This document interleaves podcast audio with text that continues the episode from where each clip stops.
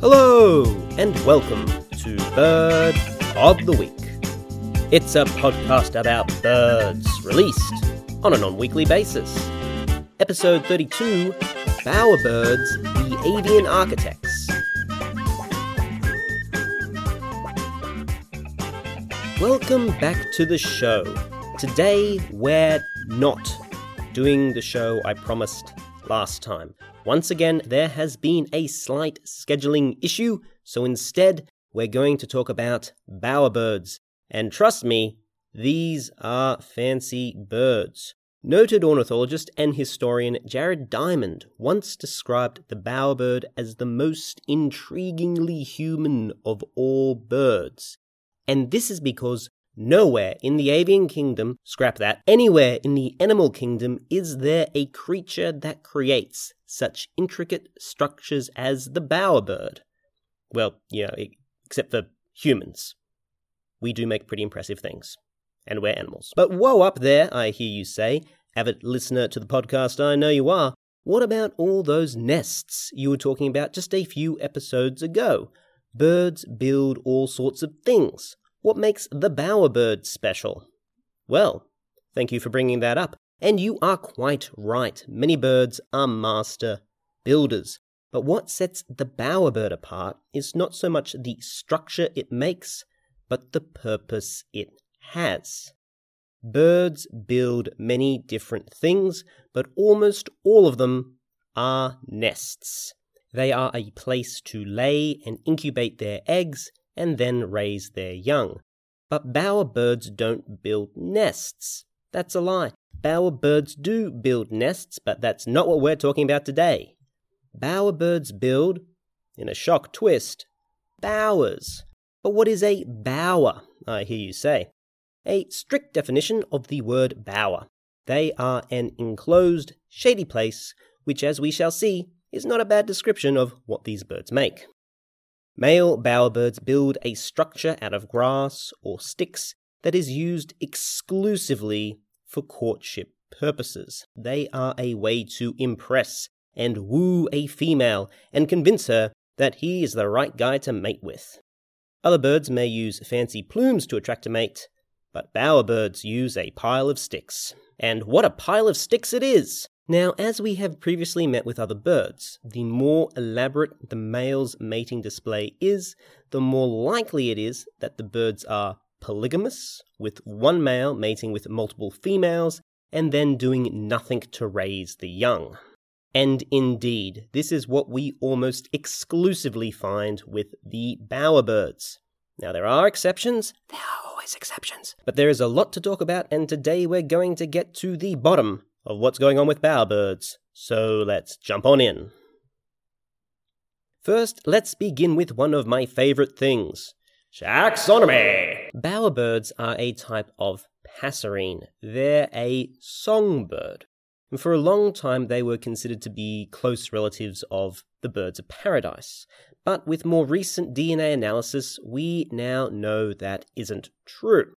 The birds of paradise are cousins to the crows. They're corvids of a sort, whereas bowerbirds belong to a much more ancient lineage of songbird. So ancient, in fact, we're not super sure where they belong in the bird family tree. But they're what we call a basal songbird. Basal meaning here that they belong to an early offshoot of the broader songbird family. In other words, they broke away from the main family millions of years ago and started doing their own evolutionary thing before the corvids split off from the rest of the songbird family.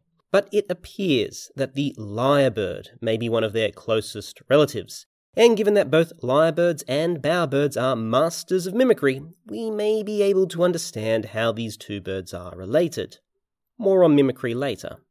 And also, just like the lyrebirds, bowerbirds are only found in the Australasian biogeographic realm. Man, we're just trashing out all sorts of techno mumbo jumbo today. Bower, basal, biogeographic realm, taxonomy. Do we do we have time to explain a biogeographic realm? What what that thing is?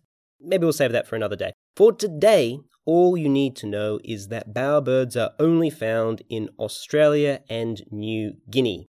Along with New Zealand, those areas make up the Australasian biogeographic realm. Okay, as is always the case, it is unclear how many species of bowerbird there are. It really depends on who you ask. But if you ask me, there are 27 ish or so species divided into eight genera. Genera? 10 live in New Guinea, 8 live in Australia, and there are 2 that can be found in both places. Now, talking about these birds in relation to which genre, genera, they're in isn't the most helpful way to talk about the family. A far more intuitive way to divide the family is to think about them in relation of what type of bowers they build. And in that sense, there are four types of bower birds. There are the birds that make no bower, the birds that make a stage, the birds that make a maypole, and the birds that make an avenue. Stages, maypoles, avenues. Are these birds making a folk town with a theatre precinct? Well, we'll come to all that, but first, maybe we should meet the birds that don't build nothing. And helpfully, for once, the bowerbirds that don't make bowers aren't called bowerbirds, they're called catbirds which is maybe unexpected, but the 10 or so species of catbirds earned their name because of the feline like mewling they make. Roll the audio!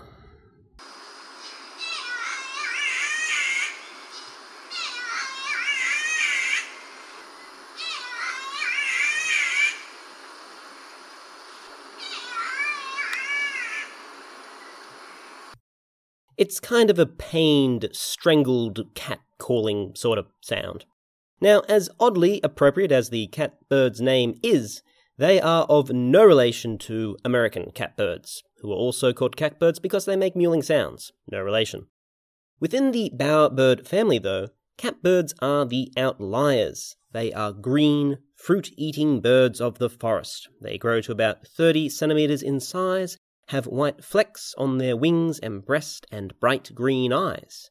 These felines make no bowers, and unlike their polygamous cousins, they form monogamous pairs that stay together for extended periods. And this shouldn't be surprising, because the birds don't engage in an elaborate mating ritual, it is far more likely that they form monogamous pairs, and indeed, they do. They use their strange cat wailing calls to ward off other birds and guard their territory. There is no agreement as to if the catbirds represent a primitive offshoot of the bowerbird family who never developed bower building behaviors, or if they did once make bowers and abandoned the practice once they worked out it was better to pair up and work as a team.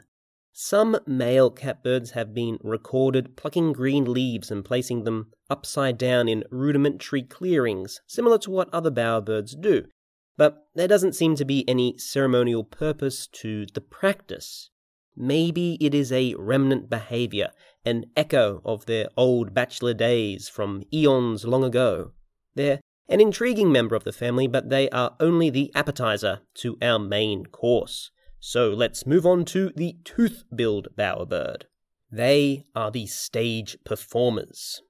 The toothbill is so named because of a double notch they have in their beak, which comes in handy for pruning and stripping leaves.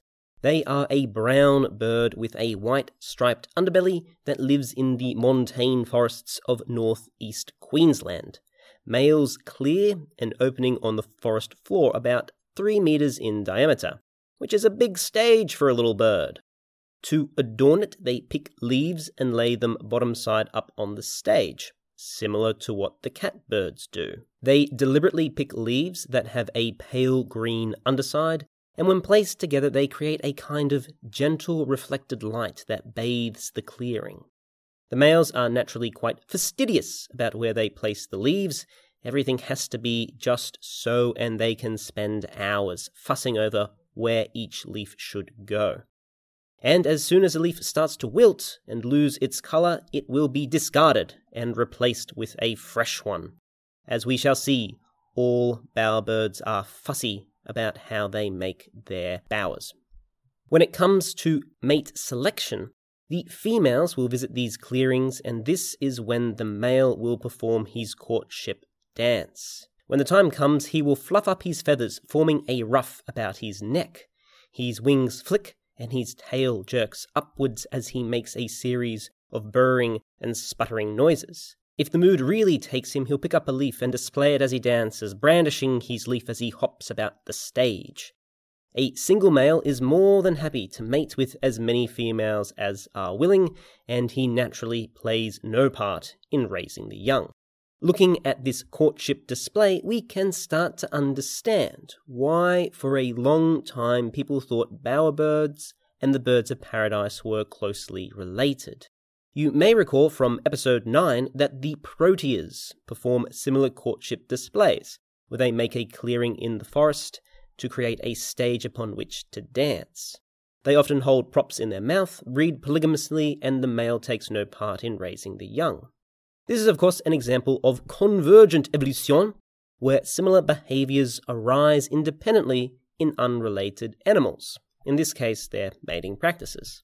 Just as with the birds of paradise, many bowerbirds share the same regions and environments. In these places, there is an abundance of food and lack of predators. These factors have enabled the birds of paradise to put more time into growing plumes and learning dances rather than foraging for survival. And just as it is for the birds of paradise, so too is it for the bowerbirds. They are a product of their environment. For now, though, let's move on to the more impressive builders, the maypole bowerbirds, and there are three birds worthy of our attention here the golden bowerbird, MacGregor's bowerbird, and the Vogelkop bowerbird. Let's start with the golden bowerbird, the smallest member of the family, coming in at a maximum size of just 25 centimeters. Even though these golden breasted birds are the smallest, they have the distinction of making the biggest bower. In the mountain forests of Queensland, they select a pair of trees about a metre apart which are bridged by a low branch or buttress. This bridge is important because it is from this elevated position that the male displays. Against both of these trees, the bird builds two towers of sticks. They can be up to three meters tall. So, this is a 25 centimeter bird building two three meter tall towers. Its towers are 12 times bigger than it is. That's like a single person building a tower over 20 meters tall. These are big bowers. The twigs that form the structure of the bowers are generally held together with the bird's own saliva and then decorated with moss, lichen, flowers, and fruit. A male will maintain a site for its whole life and jealously guard it from rivals. When an old male dies, a new one will inherit the bower, and in this way these giant bowers can pass from one bird to the next over several decades. One bower has been known to be active for some 40 years. When a female arrives at a bower, the male displays to her from a branch that connects the two towers. He hops from side to side, flaring his small yellow crest and fanning out his tail. It is suspected that the golden bowerbird represents a potential common ancestor of the maypole bower builders and the avenue bower builders. The other maypole builders make a structure around a single tree, while the avenue builders make a much smaller twin structure just big enough for the bird to walk through. Indeed, when you see photos of the golden bowerbird's bower, it does look like a massive version of what a satin bowerbird makes. But we will come to that. First, let's leave Australia and make for New Guinea and the other maypole birds, beginning with MacGregor's bowerbird. Now, the MacGregor in the bird's name comes from one Lady MacGregor, the wife of Sir William MacGregor, who was the administrator of British New Guinea from 1888 to 1898. So, just a little dose of colonialism in there for this bird. Now, MacGregor's bowerbird builds a massive maypole bower around a sapling tree which can be up to a meter tall. That's the bower, not the tree. Around the base, they build a moat of moss with a raised wall. It makes for a grassy ring around the bottom of the tree that the bird can run around. They hang all sorts of ornaments on the twigs of the tower, like dung or tree sap, to create a kind of grotesque Christmas tree aesthetic. But apparently that's what the ladies want to see a poop covered pile of sticks. Now, it is important that the male stay vigilant for rival males, because these birds are petty. And if a male turns its back for even a second, a rival will show up and sabotage their tower, pulling out twigs and making a general mess. They do this because if they can make their neighbor's bower look bad, theirs will look better by comparison. It's all about impressing the ladies. They're devious little beggars. When a female comes to observe the bower, the male will begin what is a very intricate courtship display. The male and the female will stand on opposite sides of the maypole, hiding from the view of the other. It's all very coy. The male will then go through a repertoire of mimicry. It will faithfully replicate the sounds of not only other birds, but also other animals, inanimate sounds like rustling leaves or running water or the sound of a hammer, and it can even approximate human voices. Once this proportion of the ritual is complete, the two birds then chase each other around the pole. Again, the aim of the game seems to be to remain unseen, hidden behind the bower. This game of peekaboo can go on for some time, lasting up to 20 minutes if they really get into it. In the last part of the courtship display, the male finally reveals himself and flares out his bright yellow crest to dance and flash out from the opposite side of the pole. Now, the female judges, and quite harshly I should add, every aspect of this courtship, from how well he has constructed and decorated his maypole, how accurate and diverse his mimicry is, and then finally, how well he dances. It's a lot of information to take in, and then she will compare him against the other males she has already seen. What exactly the female is looking for, we don't know, but all we know is that everything counts, everything matters. How it matters, though, um, yeah. But as is often the case with these displays, the majority of females will all choose the same male to mate with. So clearly there is something, some elusive quality that they're aware of, that the other males are lacking, and it just screams, I am the right father for your children. Look at how artistically my dung has been displayed. But while each male bowerbird may look exactly the same to us, there is clearly some aesthetic choice it makes that all the females can see and that all the females love. And that leads us neatly to the Vogelkop bowerbird. Because when it comes to a question of artistry and aesthetic taste, there is no bird which displays more individuality than the Vogelkop bowerbird. And this is because the Vogelkop may be one of the few creatures in the world, outside of us people, that may display some sense of creativity. But let's back it up. First, Vogelkop. What even is this word? Well, it's a Dutch word which means bird's head. Now, even though this bowerbird does indeed have the head of a bird, it is more of a coincidence than anything else. They're actually named after the Vogelkop Peninsula in the Indonesian side of New Guinea, so named because it kind of looks like the head of a bird. Now, these birds make the most remarkable structure of all. In fact, when Europeans first came across their bowers, they thought they'd been made by the children of local tribes because they resembled a small hut that a child might play in. But there is no small child involved. No, no, it is a small bird. Just like MacGregor, the Vogelkop selects a sapling tree to build its bower around but instead of a tower, it makes an enclosed hut with an opening at the front. In front of the bower, it removes the leaf litter, creating a clearing, and it is in this clearing at the entrance of the bower that it places its treasures. And each Vogelkop has a different aesthetic taste. Some like orange things, others like pinks or greens or reds. Some like to collect beetles, others like berries or feathers or fungi, or yes, even dung. Each male has their own personality, their own preferences for display and decoration. This is quite different from, say, the satin bowerbirds, which all collect blue things.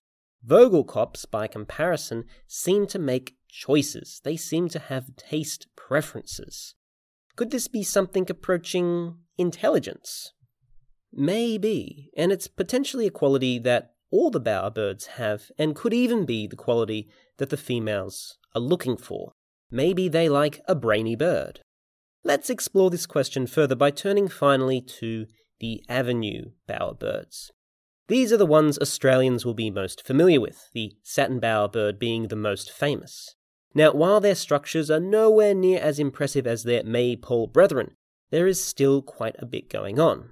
The maypole builders spend years building and tending to their bowers, but for some of the avenue birds, their bowers may only last a season. They're much smaller, and they form a short avenue enclosed by two walls of sticks.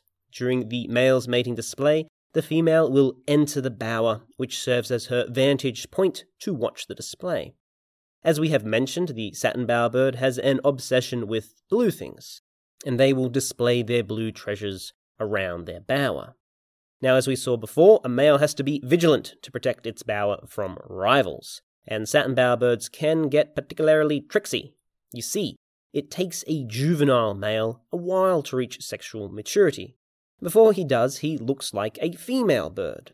The male is a glossy black bird that shimmers a kind of iridescent blue, while the female is more of a fawn colour with lots of neutral grey and brown tones. It can take up to seven years for a young male to come into its mature plumes, but it spends these formative years learning how to make a bower and how to display. Gangs of young males will form up and build a communal bower and take turns pretending to be a female so their buddies can practice their dance moves. Once they are mature, they will then go off and make a primary bower that is attended to and maintained only by one bird. But before they do that, they will visit mature males to watch the masters in action. And sometimes they can get a little cheeky. Sometimes a juvenile male will impersonate a female they will come down and enter the bower as a female would, which then encourages the mature male to begin its dance routine. But this is all a ruse to distract the male. Once the juvenile is in and close enough, he will steal the blue treasures and take them back to the communal bower. And woe betide the male who leaves his bower long enough for the gang to raid his site and strip it clean of all its blue trinkets. Because trust me, they will do that too. They are sneaky, devious youths, those satin bower birds. But once again, it does display a certain level of intelligence. To deceive your adversary, you have to be pretty clever, and these birds are certainly deceitful. But now, to finish up our exploration of the bowerbirds, we come to one that is a little lesser known, but is maybe the most interesting the greater bowerbird. This is another avenue builder but unlike the many birds we have met so far, the greater bowerbird prefers drier environs like scrubland and paperbark woodlands. A slate grey bird, they are maybe one of the least remarkable in appearance, but their bowers are fascinating. These birds are very particular about how they arrange their treasures. They all have a habit of placing large things in the foreground and smaller things further back. This creates what is called a forced perspective because our eyes are naturally trained to assume that things become smaller in the distance. Arranging things in this way can have the effect of making the big things in the foreground look even bigger. It can make the bird itself look bigger and more impressive as well. Now, there are a few examples in architecture where this effect is used to make buildings look longer or bigger than what they actually are. But this is no accident on the bird's part. Researchers have gone in and deliberately rearranged their items, putting the smaller things up front. And the birds, greatly annoyed no doubt, instantly go in and put things to right. They know what effect they're going for and how things need to be arranged to achieve it. Now, next, you will recall that the bower itself, the avenue of twigs, is especially aligned so that when the female enters to watch the display, it happens from the perspective the male wants her to see it from. Once inside the bower, the male then positions himself so that she can only see his head. He then takes colourful objects into his beak and displays them to her, one after another. This part of the display is almost like a magic trick. He makes new objects appear seemingly out of nowhere. The more colourful objects with greater variation he shows, the longer the females have been recorded to stay in the bower, captivated by the display. There seems to be something about displaying novel items, something new to the female, that helps hold her attention for longer. Again, this could speak to the bird's intelligence. A fascination in the new is a trait that is often associated with animals that are more intelligent. And maybe, ultimately, that is what the females are looking for when they judge the male's construction treasures, dance, and mimicry. They may be looking for a male that can display how intelligent he is. Because if we consider what these birds go through to construct and maintain their display sites, to create optical illusions and force perspectives, it's pretty crazy. Even just the sheer energy and effort that goes into making a bower is unusual in the animal world. For example, spotted bowerbirds love white bones and shells. Researchers who catalogued the treasures one male had accrued around his bower found 1,300 individual bones. That's quite a little graveyard. Another bowerbird had collected over 2,500 snail shells. The time and effort that goes into searching for, transporting, and painstakingly arranging these objects into an appealing display is bonkers. For most animals in nature, the majority of the energy they expend is on survival, finding food, just staying alive. Any surplus energy can then be devoted to mating and raising young. And in lean years, some birds won't even breed if the energy resources aren't there to raise their young. And yet, bowerbirds spend a copious amount of energy on something that contributes nothing to their survival and nothing to raising their offspring. It's all done in the vain hope that a passing female may be impressed by their artistic efforts. No doubt, then, a bird who can make such a display site and still find time to eat and survive must be pretty clever.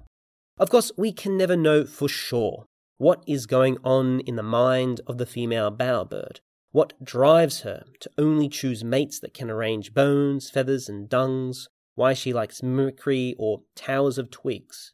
But nevertheless, it does make these birds amazing, these architects, these performers, these curators of collections.